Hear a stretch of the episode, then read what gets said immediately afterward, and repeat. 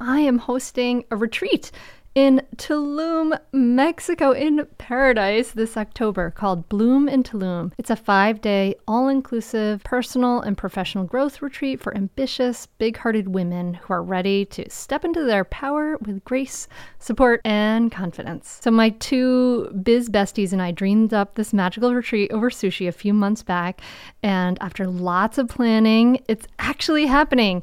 We have mapped out a thoughtful itinerary with lots of downtime to make the most of this beautiful paradise beachside location and also set you up for a powerful and memorable experience of growth. There's only twenty spots available, and all three of us are promoting it to our full community. So that's like over fifty thousand people. So I imagine the spots will fill very quickly.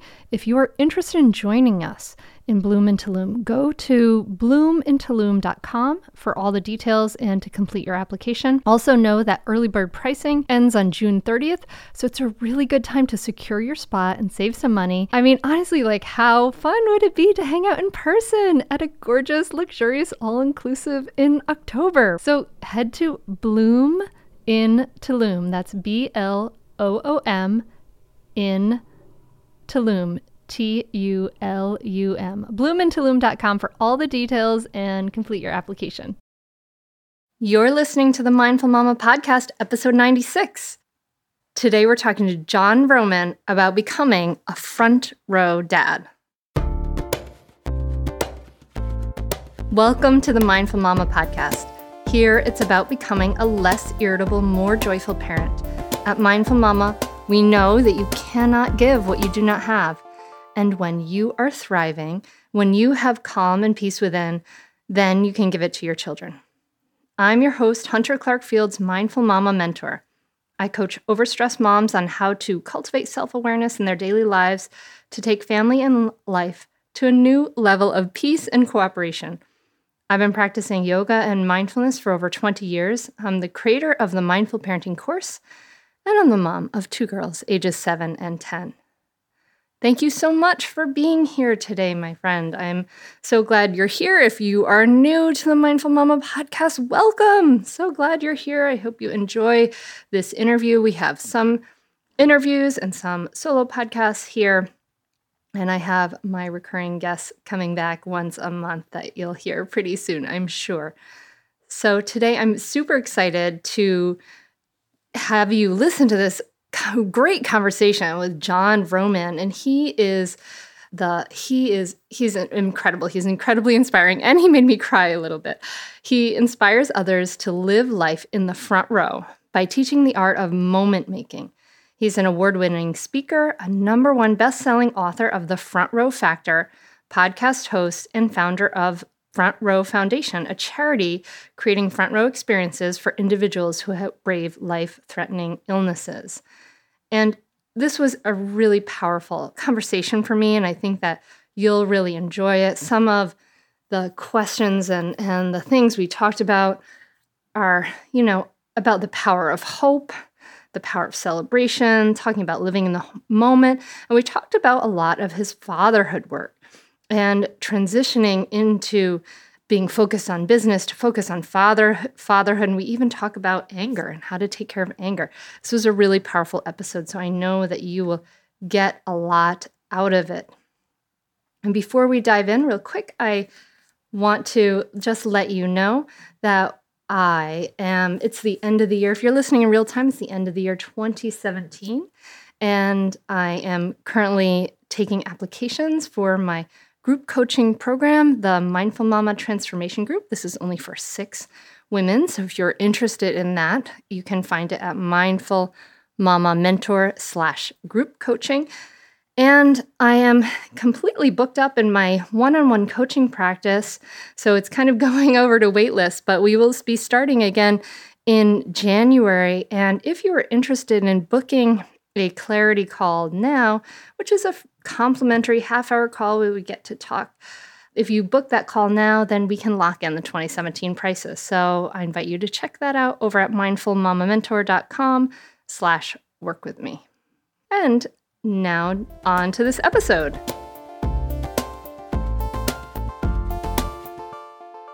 Jon, thank you so much for coming on the Mindful Mama Podcast. I'm so glad that you could be here today. Hey, this is a this is a great moment. I'm excited. Yay, yay. So I have already introduced you, and we learned we, you know, as the the person behind the Front Row, you know, Foundation. So tell us a little bit more about what that is for the listener who has no idea. What what is the Front Row Foundation, and what do you do with that? Now, see, that's a dangerous question for me. I like to talk, and uh, this is my passion. So, uh, but I'll I'll attempt to share with you the short version, and then you can you can take us anywhere you want to go. Front Row Foundation is a charity that we started, uh, meaning myself and some friends in Philadelphia, just uh, just on the outskirts, a little town called Blackwood, New Jersey.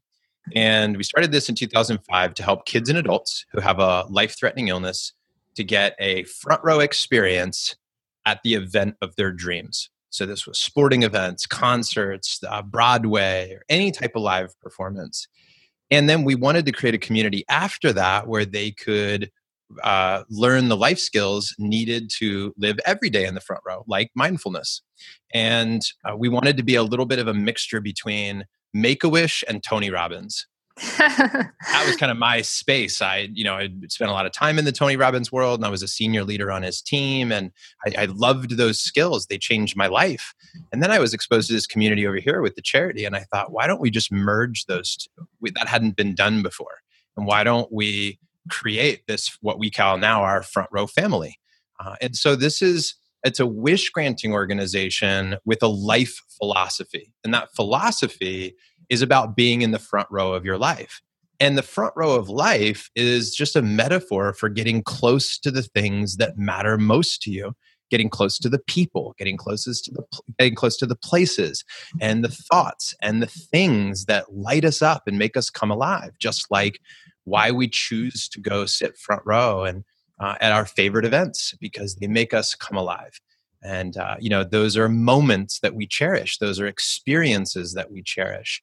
And I think we can live life kind of in the back, kind of as a spectator checked out of the event of our life, or we can step up and get close to what matters most. And that's what we want to help people do. We want to help people be in the front row of their life. We want to help people be moment makers, because we all have this certain number of moments in our lives.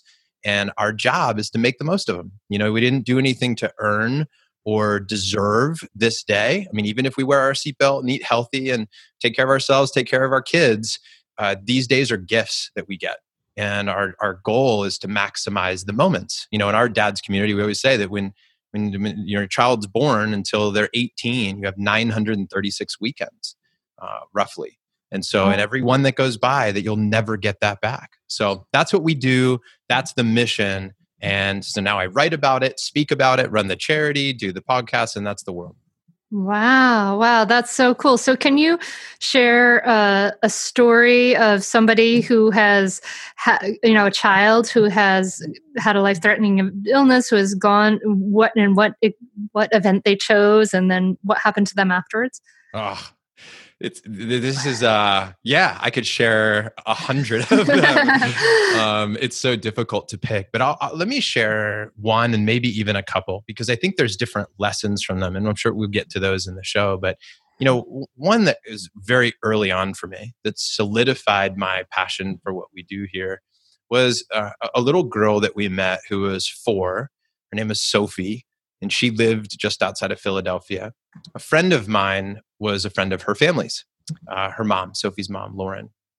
And he came to me and he said, hey, this little girl, she's so sweet and she's battling for her life. She has this brain tumor. Um, and it's just a really tough situation for, of course, everybody, not, you know, not only the recipient, uh, the person that's battling it, but everybody, uh, you know, um, uh, that that's uh, involved, the family. And when I first heard that uh, she was a, I said, oh, but my question was, of course, like, well, what what event would she want to see? And he said, she's a huge Kelly Clarkson fan.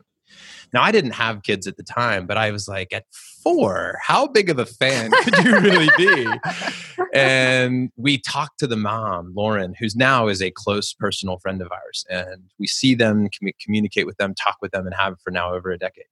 But um, her mom said, my daughter knows all the words to all the songs. If we get in the car and we don't play Kelly Clarkson, she cries until we do. And she is a massive fan. And I was like, we have to do this.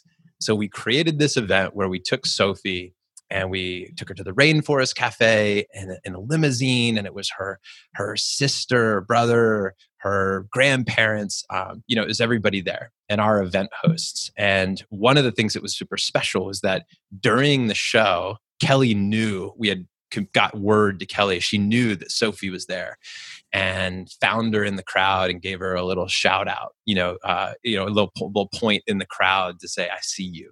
And that was like a magic moment.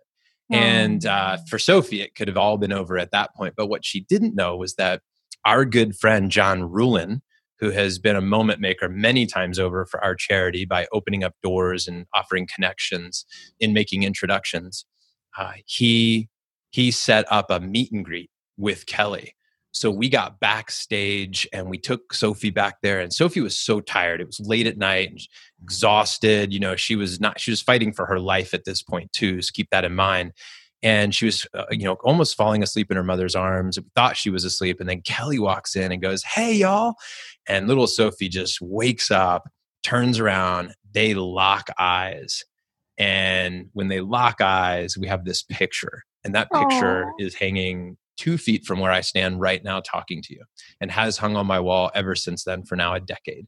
Um, and when I look at that picture, Uh, I'm reminded of why we do what we do and the power of moments, you know, the power of these little moments. We often say that these, these micro moments lead to mega movements in our lives. And these, these movements, like for me, this has become a passion for life um, because you see that impact. You hear somebody say, I was able to forget about cancer for the day. You hear somebody say, I love Front Row because um, you celebrate Uh, life year in and year out for your recipients. And one half of our recipients pass away after their mm-hmm. event. One half go on to make a full recovery, but we celebrate both. Um, we celebrate the life of people, um, whether they're with us or not. And Sophie, um, you know, the the part that I, I hate talking about um, in this story is that, you know, w- about a month after her event, you know, that was, that was it for Sophie. We lost mm-hmm. her. And, um, you know, one of my best friends now in the world, his name's Jon Berghoff, his, his wife, Mara Berghoff, they were the event hosts. We send people to take pictures and video and get food and make sure all the details are handled. And, um, John told a story recently that I didn't even know this until a couple years ago. And that is that John went to the funeral after the event. He was invited to the funeral because our, our, we become like family with our recipients. Mm-hmm. And John went to the funeral and he said he walked up and he looked at Sophie laying in the, the casket, and she, uh, her mom, Lauren, had laid the V I P pass that got oh. her backstage on Sophie's body. Oh my gosh. And that, that, that image, that memory, that moment, uh, the connection with her family. Um, even to this day, I will tell you that I was in South Jersey at a restaurant uh, two years ago, and I walked in and I saw Lauren, Sophie's mom. She was there. And I just happened to be wearing our charity's t-shirt, which had uh, all the names of all the recipients for a decade that we had done. And as soon as I walked in, she saw me. I was wearing the shirt. And she immediately gave me this huge hug. And she's like, I just, my greatest fear was that people would forget about Sophie. And you've helped keep her memory alive. And for that, thank you. And she just gave me a big hug. And she told everybody who was around us about the charity and about how, why her daughter's name was on my shirt.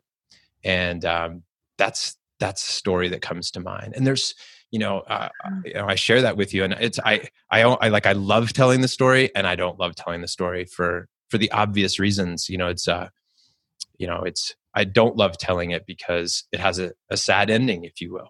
Um, yeah. I do love telling it because um, I love that we, we've been able to make this connection with the family. Uh, we've been able to serve in a way that feels meaningful, you know, and I think that's the way, that's the way giving works, right? Like, I think people often, I've, I've been challenged over the years. They'll say, how do you, how do you create these front row events when like somebody out there is like, uh, doesn't have clean water? And I'd say, if, if you're asking me to compare whether or not I should give somebody a glass of water that doesn't have any to going to a front row event, I, I can't I can't tell you that the event is more important than that if you do the direct comparison. What I can tell you is that I love the thought, and it was said by Howard Thurman, don't ask what the world needs, ask what makes you come alive and go do that, because what yeah. the world needs is for people who've come alive. And our piece of the puzzle is this piece. And somebody is supposed to dig the wells for the water. Somebody is supposed to fly the planes. Mm-hmm. Somebody is supposed to um, teach in, in schools. Somebody is supposed to be a doctor. Somebody is supposed to be a podcast host. Somebody is supposed to teach mindful mamas. And we're all supposed to play our role. And so that's the role that I play, is helping people be moment makers and to celebrate life and to have hope and to have celebration and to be able to live in the moment all the way through. We are supported by Melon Headwear. These hats are perfect for Father's Day. They are built to be in and around water. They last five times longer than any other hat. They're naturally antimicrobial properties. It doesn't, sweat doesn't break down the hat. No sweat stains, no smell ever. It's built for the water. We tested it tubing on the Brandywine River and it was fabulous. It even floats when it drops in the water. It doesn't lose shape. It is amazing. An incredible, comfortable fit. Use code MINDFUL at checkout for thirty percent off your order. If you're trying to figure out a Father's Day gift, honestly, trust me, this is exactly what they want. Go to melin dot com, that's M E L I N dot com, and use the code MINDFUL at checkout for thirty percent off. Melon rarely offers discounts, so don't miss this opportunity. It is, I swear, the perfect Father's Day gift. Premium headwear, melin dot com. Use the code MINDFUL for thirty percent off. We are sponsored by MIDI Health. If you're a woman over forty dealing with hot flashes, insomnia, brain fog, moodiness, vaginal dryness, or weight gain, you don't have to accept it as just another part of aging. All of these symptoms can be connected to the hormonal changes that happen around perimenopause and menopause, and the experts at MIDI Health understand what you're experiencing and how to help. MIDI clinicians are menopause experts dedicated to providing safe, effective, F D A-approved solutions. MIDI care is covered by insurance, and with MIDI Health, you can stop pushing through it all alone. Schedule a virtual visit to discuss your symptoms and health background in depth. You'll come out of the experience feeling heard and with a plan to start feeling better. You deserve to feel great. Book your virtual visit at join midi dot com. That's join, M I D I dot com. join midi dot com. Oh my God. I'm, my heart, that's an intense, intense, incredible story, Jon. I mean, that's amazing that you have created this, not only this work for yourself, right, where you get to thrive and you get to come alive and do this work, but that it can impact people in such a huge way. I mean, to make, um, I, I just feel really choked up that, you, you know, you get to make these moments for people that, you know, that, and, and for, for you to, and I really appreciate also, it's funny, like you guys are, I don't usually cry on the podcast, Jon. Thanks. Okay, let it go. Let it go. It's good. But um, but it's funny because I do actually mention, like, I'm my my recurring guest Car- Carlo jokes with me a lot that I'm very morbid because I mention death a lot, because I think that, and I'm I think that what I'm seeing, and also the work that you do and what you're the way you're kind of showing up in the world with this, is that this. Your work is a memento mori every single day. You know, that's what they call it in the art world, is a memento mori, when there's a reminder of death in a painting or a piece of art. And the reminder of death and the the way, you know, and they also do that in the in spiritual traditions, just reminding us of death is just, I think, is the most powerful way to embrace life, right? To remember that this little stuff that we are worried about is so point, you know, to just remind ourselves again and again and again, because we forget, we're, that's natural, but to remind ourselves that this is precious, that this breath is precious, that walking on the earth is a miracle, you know? Um, that's right. Yeah. I, you nailed it. Um, it, it that is exactly it. And I wrote about this in the book. Uh, I, I had, I was actually going to include this in the subtitle of the book in the beginning. I was going to write about how, you know, I was going to include the word death and somehow, some way in the title, because to me, I started this to be a giver and to be a moment maker for other people, but I didn't predict that I would be one of the biggest beneficiaries of this work by being reminded at all times that our days are gifts and that we didn't earn them and we don't deserve them. It is a gift for us um, that we, is to be cherished. And it wasn't until, you know, all these experiences and all these um you know, reminders of how finite our time is here, depending on your beliefs and whether or not there's an afterlife and all that. The point is there's an end to this part, right? To this ride. And that is to be cherished. And because there's a finite amount, it has value more so. Because we acknowledge death, it has more value. The reason that gold is worth something or diamonds is because there's a finite amount. And with, with time, you know, I pulled out this This journal one time on an airplane when when I had young kids, and I was getting very aware to the fact that I wasn't in control, and like if this plane went down, that would be it. Like that would I would the ride would be over. And I remember pulling out a journal and thinking about my life. I put a, a little dot on the left side. It said birth. On the right side, it said death. And I said, let me just imagine for a moment that I live to be a hundred, and let's say that eighty of those years are great years where I could do anything. Where was I at the moment was at about age thirty-seven. And I put a little dot there and I just saw the whole thing. And to me, that was my wake-up call. That was the, the moment where the finite ending or the finite piece of this doesn't terrify me, doesn't paralyze me, it motivates me. That mortality mm-hmm. creates vitality because it reminds me of how much it matters. So I, yeah, it's... It, it truly, it's never easy, right? It's, th- but I'm always like, go for meaningful, not easy, right? Like yeah. search for meaning, not, not, uh, not what's easy. And yeah. this is, this is meaningful work. You know?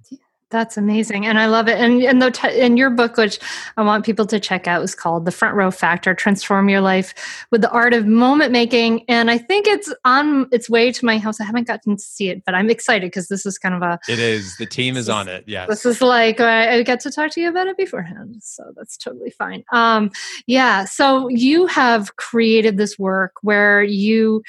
It, to me, it's amazing that you're able to, how how did the whole Front Row Factor start? Like, how does one create a charity where you're able to, to do this? I mean, I don't, yeah. you know, I don't want to spend our whole conversation on this, but I think it's just, a, I'm just incredibly curious about how, how do you go about starting to do something like that? Luckily, I've practiced this answer, this answer over the years. yeah, so yeah. I can, I can sum it up pretty well.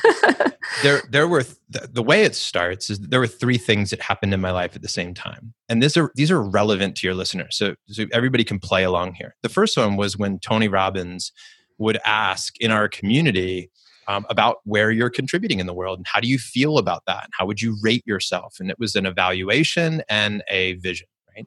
For me, I didn't, when I was asked the question of how I was contributing to the world, I didn't like the way I felt about that. I didn't felt there was more there for me. So that was that was a, a, a that was a question that was seated in my mind. How would I contribute to the world? The second thing that happened, this all happened around in the same period of a few months. Second thing that happened was I went to a Jason Mraz concert in Philly at the Kimmel Center on my birthday, uh, and it was two thousand five. And I remember sitting in the back row and I looked to the front row and I saw this group of ladies having the time of their life, right? And I remember looking in the back and I saw people kind of checked out. And then it hit me. I was like, same moment, drastically different experiences.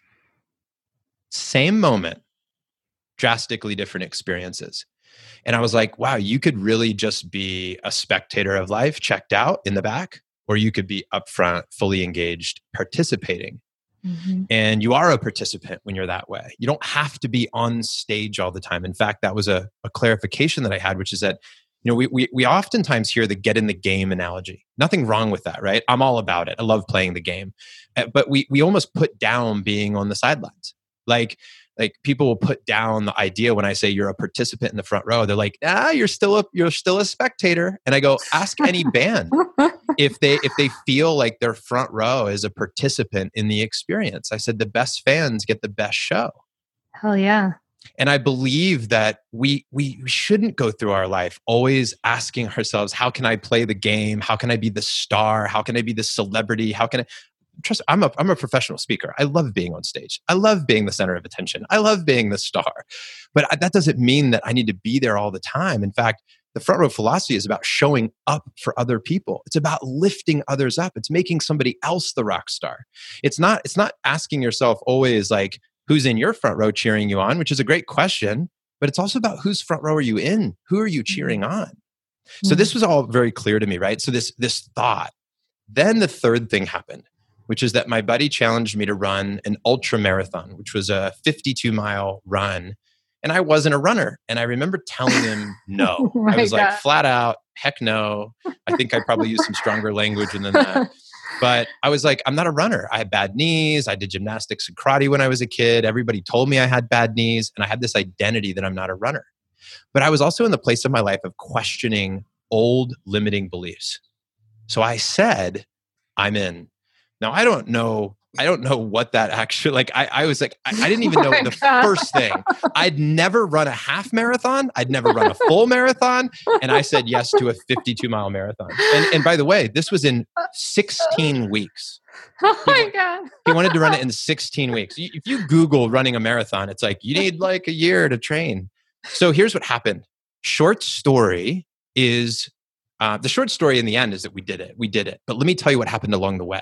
The magic was along one of our runs, our training runs, it was right around uh, Fairmount Park in Philadelphia that my buddy Jamie and I were talking and we said, we should raise money for a charity.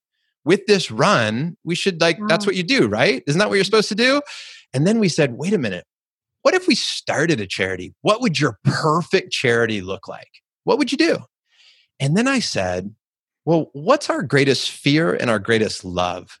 Because if you can tap into that, if you know what that is, what you want to move towards and what you want to move away from, you'll know an ever, never-ending fuel for your life. And I said, my, my greatest love is moments with friends, experiences where we can tell those stories for life. Mm-hmm. And I want to live a life full and rich of experiences. And my greatest fear is having that cut short. And so I said, um, you know, what if we help people who are fighting for their life to have the best day of their life and then to live the best life imaginable uh, for uh, as many days as they get? And that was the day Front Row Foundation was born. And then from there, I will tell you something that I think is very appealing to people. People often ask, like, how do you start a charity? And I go, starting it is easy. For a thousand bucks on legal Zoom, you can file the paperwork. And in about three months, you're probably going to get a notice that says, guess what? You're a charity. Getting to be a charity is a piece of cake. Uh, actually doing the charity work is a whole other game. And that became a twelve year learning cycle for us. Wow. But, but I think what's relevant to your audience is this. It's, it's number one is asking, how do you rate yourself on how you're contributing to the world right now? And what do you want that to look like? Right? And then asking yourself, are you a spectator of life in the back? Or are you a participant up front? And are you lifting others up right now? Mm-hmm. And then number three is, what's your greatest fear and what's your greatest love? And it's okay to know what those are. It's okay to know what you don't want and what you do want, because your not to-do list is as important as your to-do list. And when you get clear about some of those things, I think you start to find your way into, into a life that you love.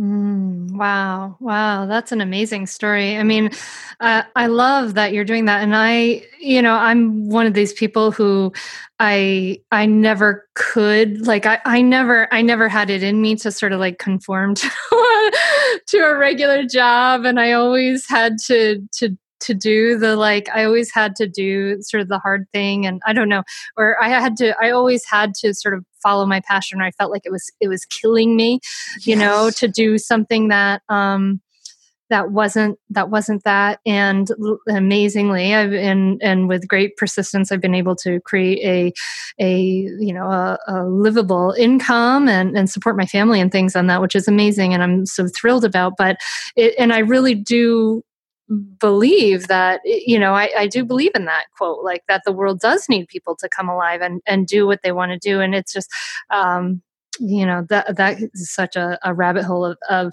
issues that we could go into sure, about, totally. You know, why why that is. But oh, that's amazing. I I love that, John. I love that you have, you know, helped yourself come alive and the, and helped other people come alive with the experience, and to have these optimal, amazing experiences where they can be truly present and they can be truly appreciating, you know, these incredible things in life. That's rocks.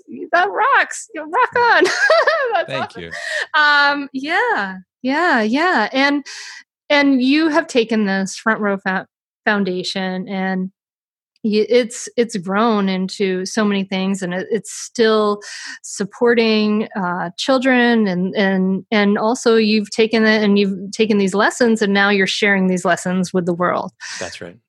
Awesome. That's- yeah, we we say when we wrote the book, and we were looking and looking and looking for like, how do you sum this book up in one sentence? Like, wow, what is that? And we struggled for a year to try to do that. And finally it hit us. It was, it was this, it was that this book is everything you can learn about living life from people fighting for it. And mm. that's what it was. We looked back and we were just like, wow, what, what, what did these people teach us? And there's so many of those lessons. In fact, can I, can I share a couple with your audience?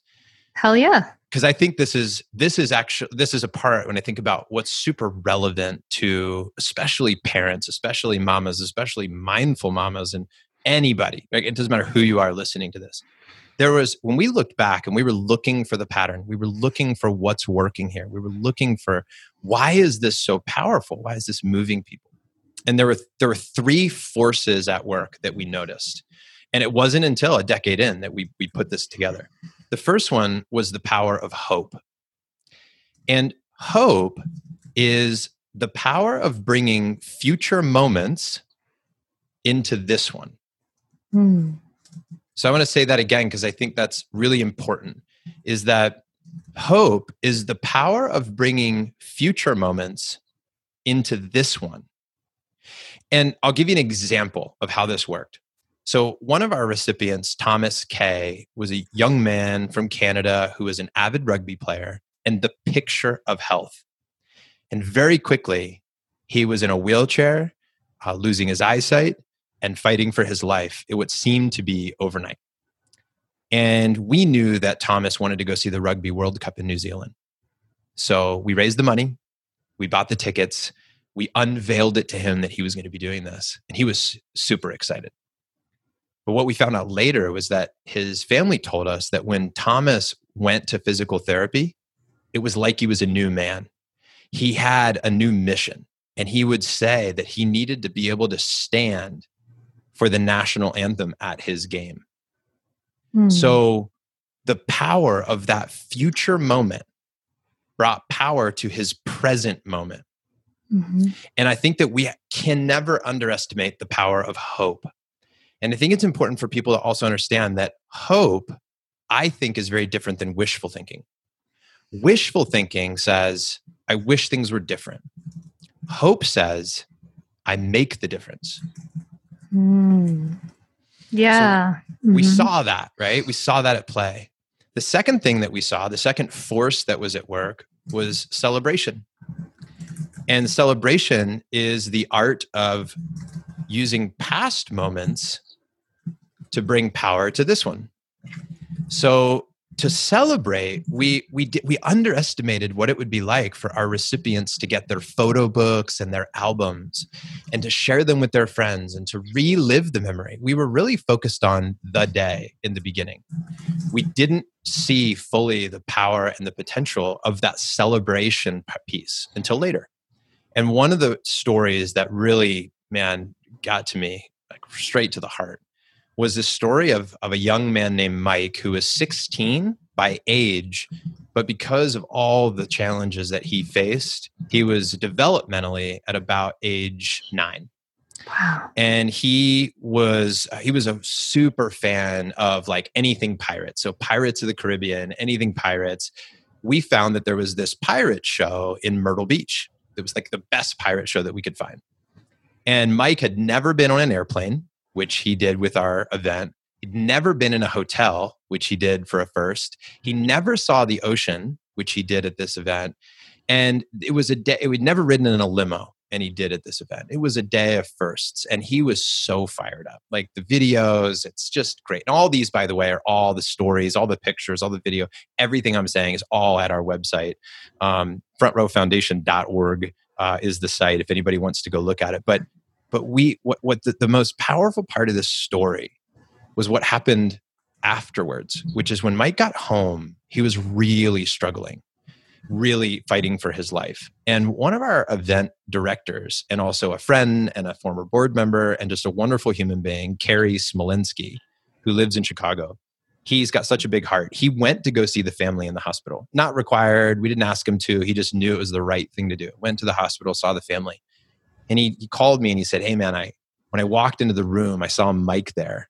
And he was like hooked up to all these tubes like out of every single part of his body.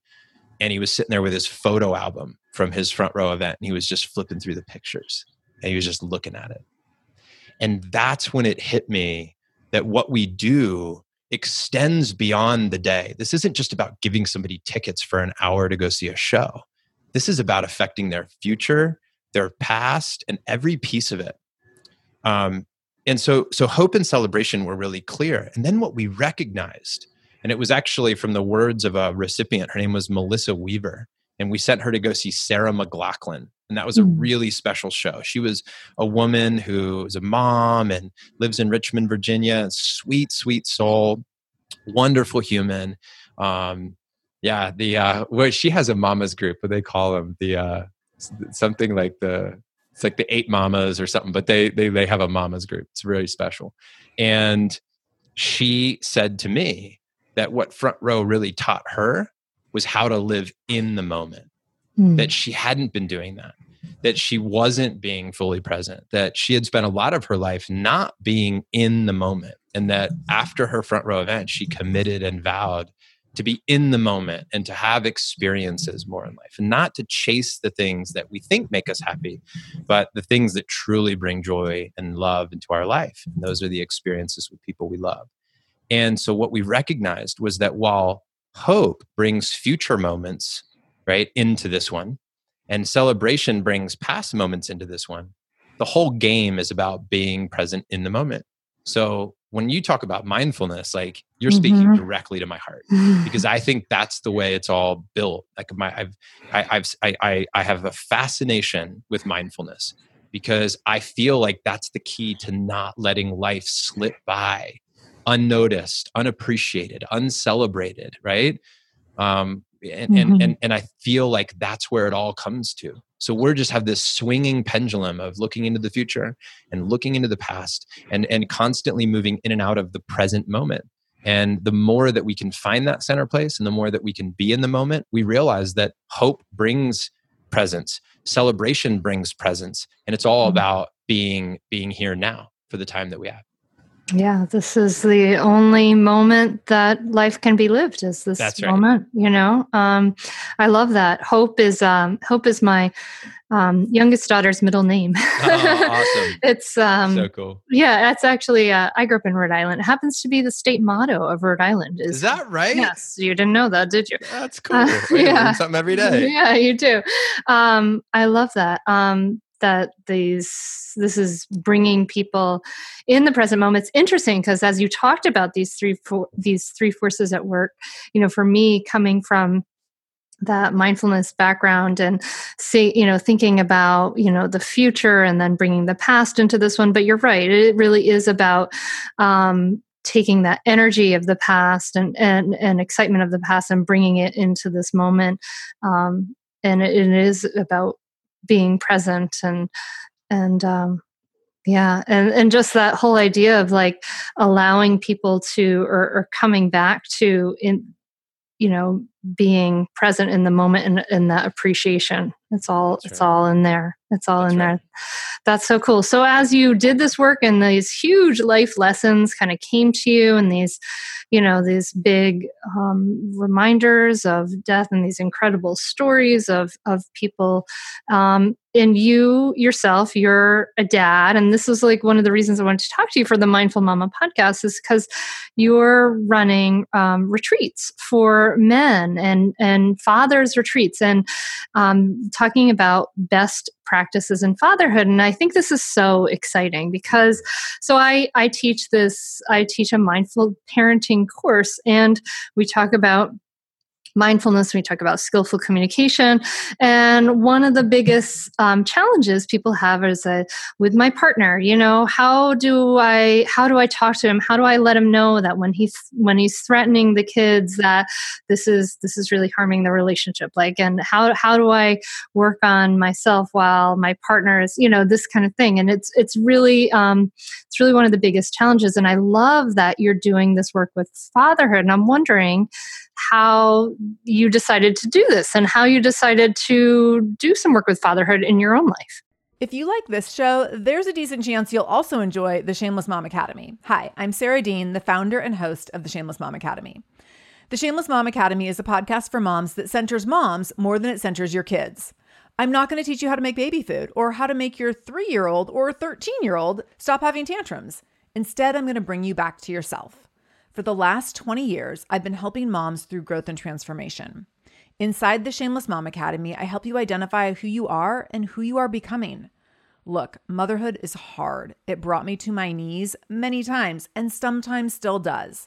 Returning to who I am and who I am becoming allows me to decide how to show up in all those sticky motherhood moments, but also in all my other relationships and in all the ways I show up in my various communities. So come check out the Shameless Mom Academy wherever you listen to podcasts. I'm willing to bet you'll leave feeling a little inspired and maybe even completely fired up. And you'll probably laugh a few times because I promise we never take ourselves too seriously over here. With seven hundred episodes to choose from, you're likely going to find something that sparks and speaks to you inside the Shameless Mom Academy. Lynn, this time of year, parenting can be such a flusterclux. You've come to the right place. I'm Lynn Lyons, and I've been treating anxious families for over thirty years. I'm Lynn's sister-in-law and co-host Robin Hudson. Join us for Flusterclux, a podcast for parents who worry. Wait, that's everybody. Yeah, these last few years have felt like one long anxiety attack for so many. Why do you think parents are always surprised that a podcast about anxiety relates to them, even if no one in their house has an anxiety disorder? Well, worry is human. Everyone does it. And anxiety shows up when we face uncertainty. All the parenting tips you've taught me have been essential. I love to break it down into skills we need to manage worry in our families. We've covered so many topics: depression, burnout, meltdowns, perfectionism. Don't forget scary mothers-in-law. Right, but of course that's not my mother-in-law. Because that's my mother. And a listener. As a psychotherapist, I like to teach parents and kids how to respond to everyday moments in healthy ways. Managing anxiety really can be taught. It really can. And I'll even tell you what to say. We talk about serious stuff, but without being too serious. Anxiety wants everything serious. Anxiety doesn't stand a chance when we're laughing, even about the tough stuff. Yeah. Oh, well, it's it's so fun, the evolution of one's business or mission and how it all comes together. Um, I didn't see this one coming. I was I was making a living as a keynote speaker, and I was giving forty plus keynote presentations a year, and wow. Loved it. And I still do, but just not as many. Um, I just charge more and do less. But what happened was, there's actually a reason why I do less now. And it's actually part of the story. Two years ago, I was at a party and somebody had said, um, hey, what do you do? And I immediately went into like, I'm a speaker, I'm a coach, I run this charity. And then I paused and I cut myself off and I was like, wait a minute. I go, what I do is I'm a, I'm a father and I'm a husband. Now, when I'm not doing that, I happen to be a, a speaker and a coach and run this charity.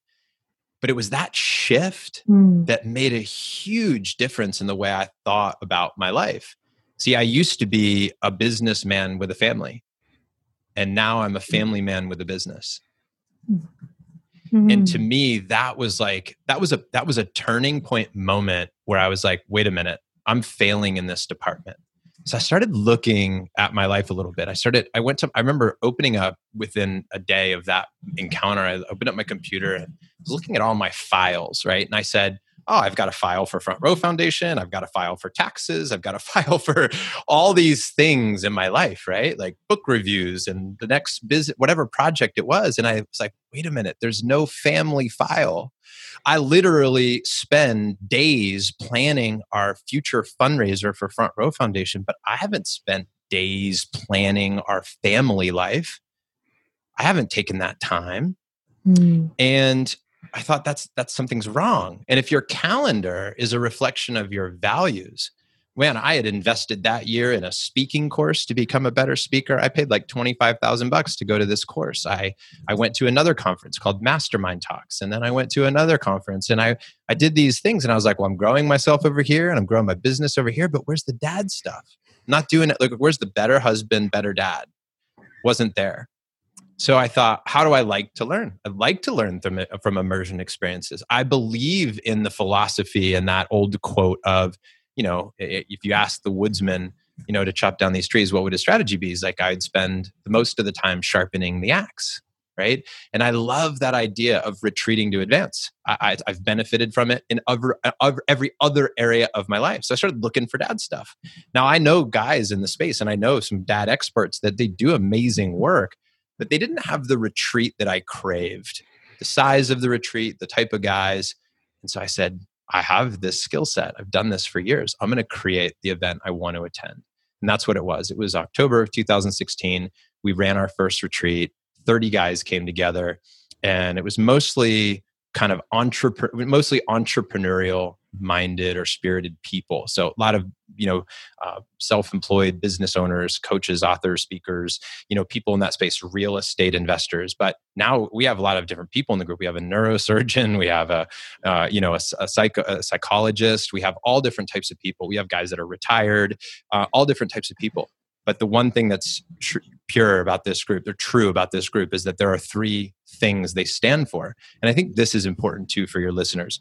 They stand for uh, brotherhood, creating a community of people that, that are like-minded, like-hearted.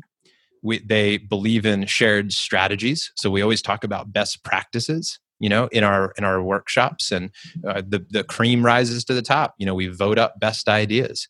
And then it's all about Um, purpose, deepening our sense of purpose as fathers, because that purpose pulls us forward, reconnecting to the purpose. And, uh, you know, while it's always there, we can lose sight of that. We can lose attachment to that. We can lose our way of why does this matter so much? And so to get that time has been very, very powerful. That's, that's the group, and that's what we do. That's so, that's so cool. And so how has this learning um, and and stuff about fatherhood shifted in your own life and your own experiences with your, yeah. your kids? Well, two things. One is, um, you know, I said, uh, Tatiana, my wife, said to me uh, months ago, she said, you're, you've been massively impacted by the Front Row dads. I can tell, you know, like she could see it. Uh, and I had a Front Row dad call me out, which was great. We had a, a wonderful lunch. He's a friend of mine. And, um, you know, I remember talking to him and saying, hey, what, what makes a great friend? And we were like, we both agreed, honesty, right? Like telling you something that maybe other people don't want to tell you. And I said to my friend, I said, tell me something nobody wants to tell me. And he says, I don't think you spend enough time with your kids. Hmm. And I was like, whoa, like, uh, wow. really? That's, that's like, a hard thing to hear. I pride myself on being an engaged father, but like there was like, I was actually selling myself that I was doing an awesome job, and he had the courage to tell me I wasn't. And I asked myself, what would really stepping up look like? And right about that time, my wife was going, she had a relative in Russia. She's from Siberia. And my wife, um, came to me and said, my my aunt's really sick. I think I need to go, right? Like I need to go now.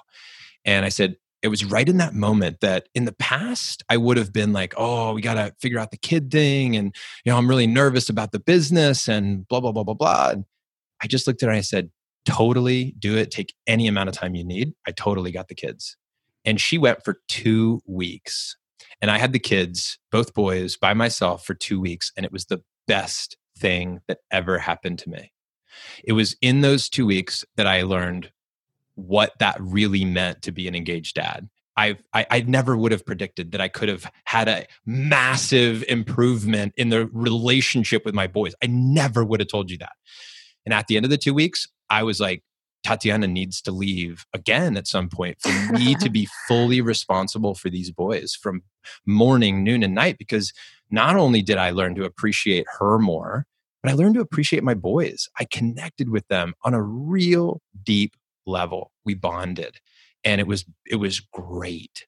And I, I wouldn't have happened without the Front Row Dads and our conversations and this, this opportunity to really step up, because I'm surrounded by, in the group, we have fifty guys, and I'm surrounded by fifty amazing dads. Like some of these guys, like they're amazing fathers. And it wasn't until I saw them interacting and, you know, and sharing and telling me what they're doing and Uh, that I really got challenged, you know, to up my game, because I do have like a healthy competitive side to myself. I am, I am influenced by the people around me. I am, I, you know, it's fact. It's so I'm like, this is good. And my wife would say that. And at, you know, one of my best friends is a, a guy named Hal Elrod. He wrote a book called The Miracle Morning. He was on the podcast. Was he really? Way earlier, yeah. Uh-huh. That's awesome. So Hal's one of my best friends, and um, we have a shared event together in California every year. It's the Best Year Ever Blueprint and Front Row Celebration. And um, this year, as you know, Hal fought cancer. Mm-hmm. He had acute mm-hmm. lymphoblastic leukemia. He's our number one donor. Portion of all the Miracle Morning book sales support Front Row Foundation, and he became a recipient this year. Wow. Um, and it was during this time when we were talking at the event about his recipient experience, and we were telling the audience about Front Row Dads and how we're in, you know, how we're all connected. Hal's a Front Row Dad, and his wife Ursula grabs the mic and goes, "Hey, I just got to say something that." Uh, You know, I think everybody in here, women, you should send your men to the Front Row Dads retreat, because Hal came back a totally different guy, uh, a totally different dad. And um, I think that's really cool when guys can, like, even like Hal, who's literally world famous author, very accomplished guy, and a super dad, still had room to grow.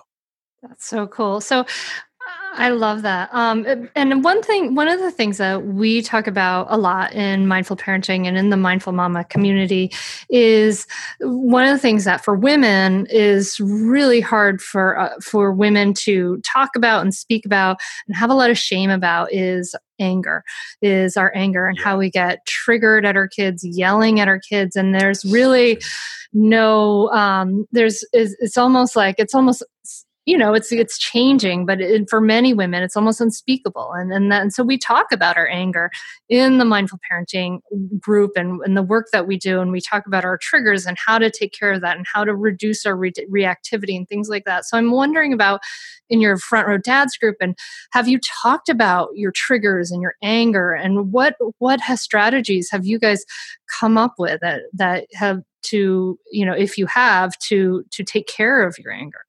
Yeah, th- this is a, this is definitely a big one. And mm-hmm. even at our last retreat, um, managing our emotions mm-hmm. was a whole topic around that. Like how, how do we manage our emotions?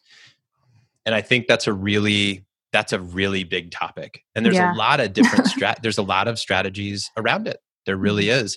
And you could go, and the guys have shared tons of ideas. Um, I could literally choose from a hundred. And interestingly, they're all connected and some more obvious than not, right? Because it's almost like when you get to, why is that anger showing up, right? And yeah. uh, sometimes it's literally like people aren't sleeping enough and they need more sleep. And when they get more sleep, it solves the problem. They're just not as angry. Sometimes it's literally their diet. You know, they we've had we've had discussions around gluten and how that affects people and their their tolerance and their emotions. You know, um, so it could be diet related. Certainly, if somebody's got a drinking problem, or they're drinking too much, or they're eating a lot of sugars, and they've got these massive spikes and their body's going crazy, that affects our emotions, right? We Absolutely. talk we talk about um, personal care from a how are you taking care of yourself uh, by just getting time. Pulling over the car on the way home and getting ten minutes, you know, to decompress, having some type of transition routine. I work upstairs in my office and I can be at my children's toes in thirty-two seconds. So how do I give myself transition time? What does my schedule look like? Um, we talk a lot about The Miracle Morning because that's Hal's thing and he's part of our group. And we talk about how when I wake up with the kids, it's a bad start right from the get-go mm-hmm. because I'm still trying to get going and they need something right away.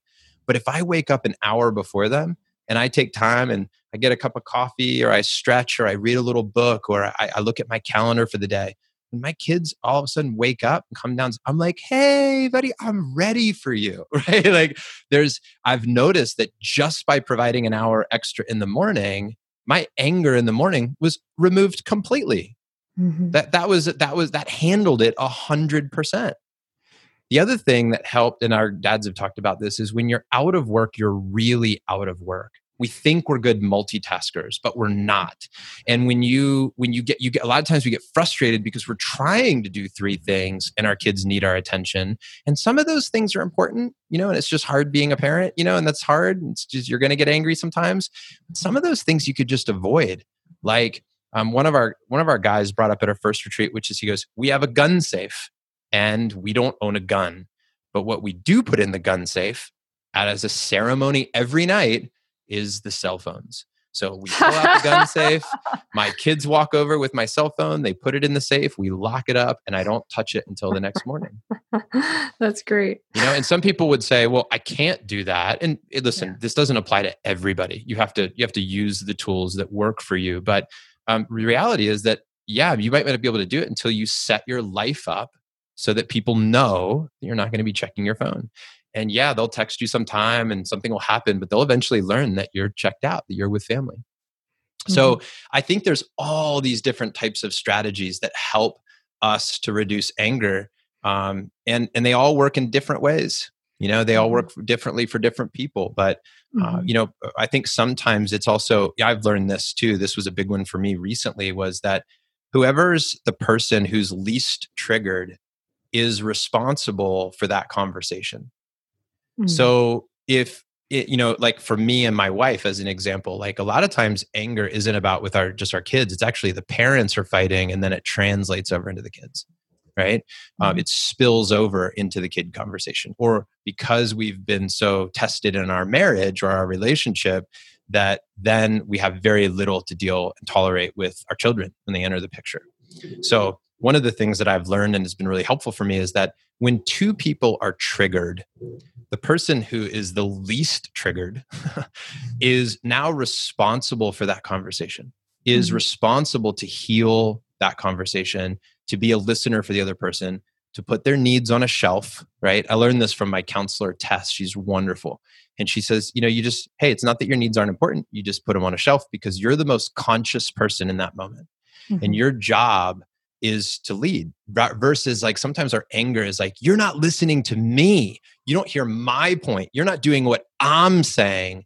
Versus a lot of times with anger, if we can like just consciously practice this in advance so that when the time comes, you'll be better at it, is to just imagine yourself just taking your, literally like with your hand, like take your needs and your point and your point of view and your, your all your righteousness and put it on a shelf next to you, right? And say, I'll come back to that. It's valid. It's important. I'll address it, but I'm just not going to address it now because there's nothing I'm going to say when people are angry that's going to settle in. And mm-hmm. what's interesting is that my anger was, was handled a lot more with that strategy because I didn't feel the need to make my point all the time. Mm-hmm. I think sometimes anger is when people don't do what we say to do or don't, li- right? And it's like mm-hmm. we go into a dictatorship mode versus a listening mode. Mm-hmm. And when we listen, we connect. And when we connect, we can then move somebody. Until you match and mirror somebody's energy, connect with them, build a rapport, if they feel heard, witnessed, healed, then you can move them. But whoever's got the higher level of consciousness, whoever's the least triggered, it's their responsibility to move the dialogue. And I think those are some of the things that we've talked about, some of the things we've explored around the topic of anger. I love that, of what you said about when we listen, we connect, and when we connect, we can move somebody. And that, uh, and you're absolutely right. The person who's least triggered, and and hopefully, you know, hopefully for us, like as the adults, we can be the, the least adult- triggered, right? Hopefully, totally. You know, and we can then uh, that that's a great saying. Put your needs on a shelf, but that idea of, you know. when we're in this mode of righteousness, it's like, and and this idea that, you know, we just want to get be right, and we just want to fix the other person, or we just want to fix our child. So if they would just do what we said, then everything would be okay. But when we listen, we connect, and when we connect, we move somebody. And that's yeah. so true. Like, there's a power, there's such a healing power in listening, and that's just right. listening provides so much relief. And I, that's the step I think we skip so often Correct. With our children, is just this idea of acknowledgement. L- say, you know, he really, I hear you, I see you, like really hearing them, really seeing them, really acknowledging what's going on for them. And just that simple step can just, you know, like decrease, you know, d- you know, decompress everything and really reduce all that tension. And then we can connect, and then we can move somebody. And that's, that's beautiful. I love that you talked about, you know, self-care and that doing one thing at a time. But, but yes, yes, yes. When we listen, we connect, and that listening is very, very powerful. It's great, great stuff. Um, wow. So I love that you're doing this work with dads. I think it's hugely, hugely powerful. And I, you know, I like that with this, the work that you're doing with this Front Row Foundation, you know, I, I was checking out what you're doing, and this idea, uh, and you mentioned it a little bit, you know, we talked obviously about mindset, and we talked about relationships, but this idea of environment, like you said, you put yourself in the environment of people who help help you to step up to a greater place, you know, and in your work, you've created an environment of people who, you know, have these values and things like that. And, um, And I think that environment is kind of like, it's like kind of like, you know, when we eat, we take in the nutriments of the food, and we have to think about that the people and the conversations and the, even the, maybe the podcast or the media, the things that we take in, these are also things that we take in and nourish our, ourselves in the same way. And you're kind of speaking to that, I think, when you talk about this, this idea of, of environment, right? Yes. Yeah, that's that's exactly what it is. Yeah, we when we were trying to dissect what was happening for the book, we we found those three focuses I shared earlier, and then we found that there were there are three forces, sorry, there were three areas of focus then for people. So the three forces of hope, celebration, and living in the moment, and then the three the three pieces, the three factors that allowed them to play this out was relationships, mindset, and environment. Those were the three things. So big piece of it was who's in our front row and whose front row are we in, the relationships in our lives. Um, and we we teach something about like knowing the eight most important people in your life and what are their dreams and how are you helping them to fulfill those dreams as being mm-hmm. one of the actionable things. Those eight people hang on the wall next to me at all times. And I always know what their dreams are. The second piece about mindset is just how we view any situation, right? And that's that's your world. You're an expert in that space. And um, we, we see it all the time that, listen, you could say wherever you go, there you are. Like if you have a crappy mindset and you're in an awesome environment, sometimes you bring toxicity to that place. Um, and, you know, you can do that. You can take something toxic, pour it in a beautiful environment. It doesn't work. You know, so you do need to have the mindset piece. Um, and I think that's that's been explored a lot. It's great, and you know we have recipients that teach us about mindset all the time. I'll, I'll tell you one story that I think is so important on this topic. One of our recipients, Nikki, uh, just recently went to go see a Dallas Cowboys game. She was in her thirties, fighting uh, breast cancer. Beautiful person from South Jersey, uh, works at Rowan University, a school that raises money for Front Row Foundation as well, and she was in the limousine and I was with her and she said, hey, we're about to go into a restaurant. She goes, hey, sometimes uh, people look at me when my, you know, my, I'm losing my hair and it's, you know, it's turned a different color and maybe I don't look as great as I normally do. People will look at me and they'll almost look at me with like a look of disgust. And she said, um, and she said that and I, my, my heart kind of sank and I kind of got sad. She said it and I was like, oh, if I could ever get my hand on that person, you know, I was kind of angry. And then she said immediately, and it makes me happy. and, and it was like the last thing I was expecting her to say. She goes, it makes me happy. And I said, all right, you got to tell me more. What What do you mean? She goes, well, John, if if they're if they're pissed or angry or disgusted or whatever at the way I look, that just means they have no context to my situation. They, they've never they've never been through this themselves. They've never known somebody they love that's been through this. So I'm happy that they don't, they've never had to experience what I have. Because if they had, they never would have felt that way. Wow. And it was that beautiful framing that reminded me that it's not the moment, it's how we mold the moment, make the moment, give the mm-hmm. moment meaning. And I rem- I'm reminded of that all the time. So it's mindset, right? It's how we view situations. And um, oh, can I share one more story with you and your audience that I think is really... Yeah, that's is, fine. I realize I kept, kept talked to you a little over time, but I No, it's okay. I'm, I'm going to give you I'm going to give you two I'm going to give you two more and then we can All wrap. Right, great. But, so so this is so fun. And then just knowing your audience, I got to tell you this. So I was with you remember earlier I was talking about Sophie, and the two people that took Sophie to the event was Jon and Mara Berghoff. Well, they're very close friends, and we were in Ohio.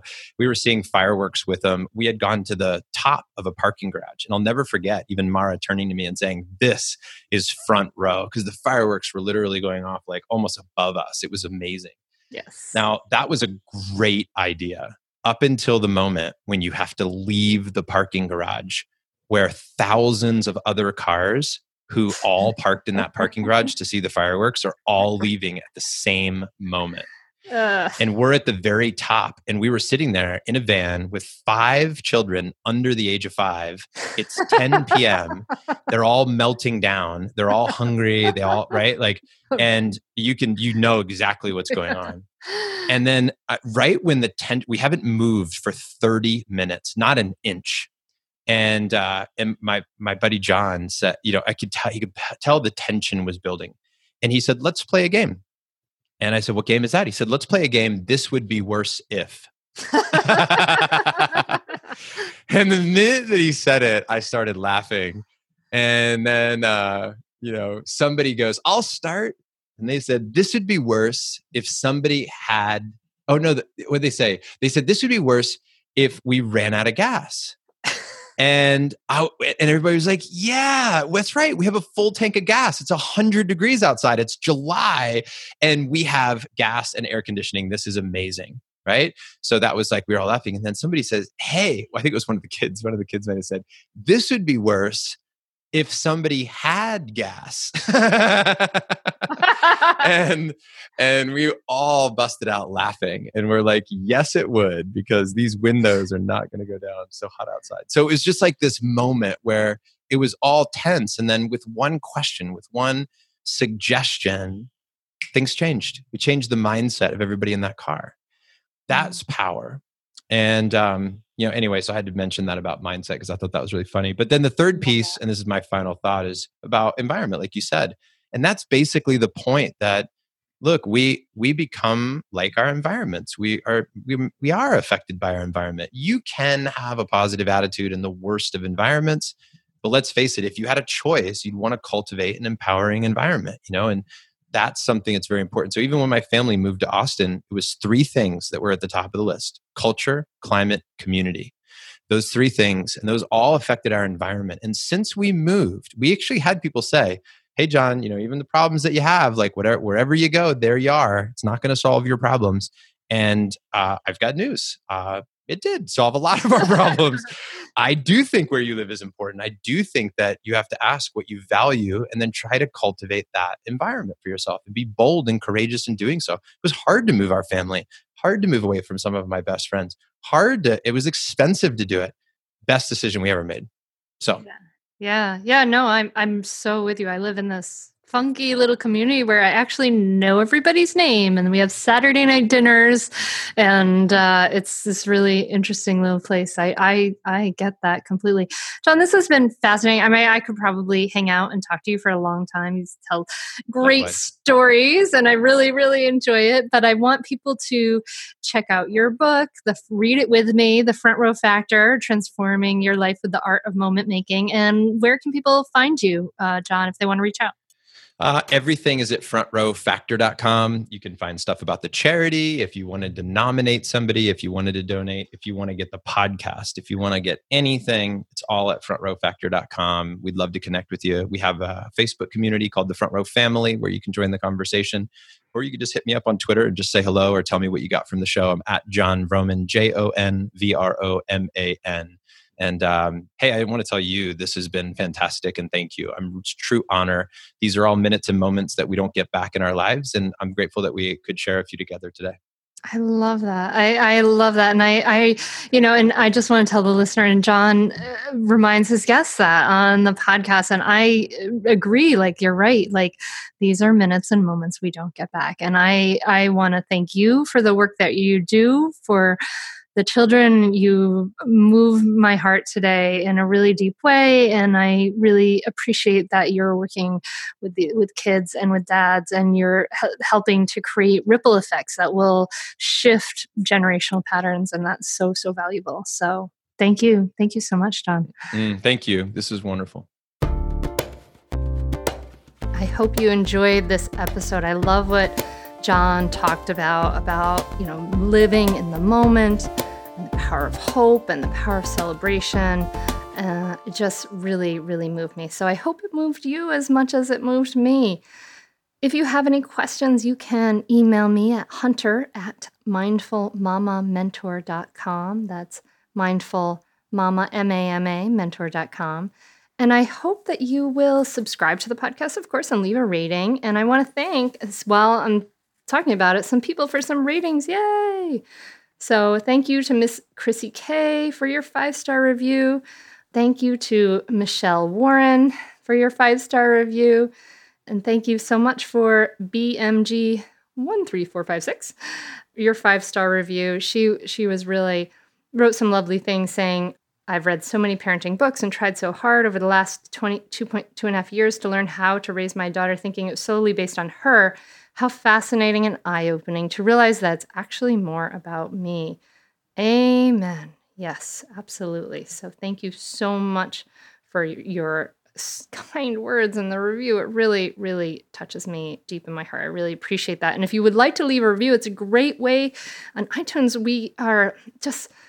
We, I'd love to get to one hundred reviews by one hundred episodes, and we're at eighty-two right now. So if you are thinking of leaving a review, please, please do go do so. I would love that. I will shout you out. I'm so pleased and thankful every time you do.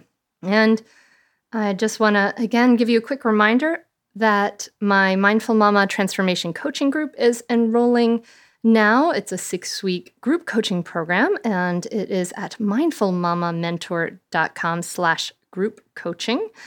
And if you're interested in coaching with me one-on-one, we are onto our wait list, but you can, you know, lock in twenty seventeen prices if you register for a clarity call now, and we'll get started early in twenty eighteen. So, and if you're in the future, hello, hello, future person. So cool to have you hearing me in the future, now for have us connecting in the future.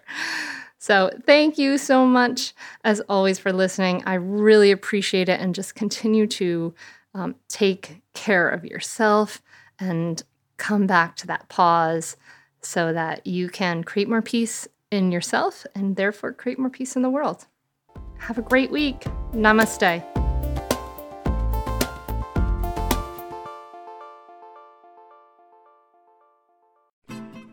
I'm Margaret. And I'm Amy. And together we host the podcast, What Fresh Hell? Laughing in the Face of Motherhood. Margaret, I would say you're sort of a where are my keys kind of mom. Correct. Sometimes a where are my kids kind of mom. Well, you're, Amy, more of a we were supposed to leave thirty-five seconds ago mom. I mean, touche. And each episode of What Fresh Hell, we come at a topic from our usually completely opposite perspectives. I bring the research. And I bring kind of the gimlet eye. Like, is that research really going to work, people? And almost ten million downloads later, we're still laughing. We also talk to experts in the parenting field, plus parents with stories we can all learn from. We make each other laugh, we challenge each other's assumptions, and we have what we think is the best parenting community on the internet. Check out What Fresh Hell, Laughing in the Face of Motherhood, wherever you listen to podcasts.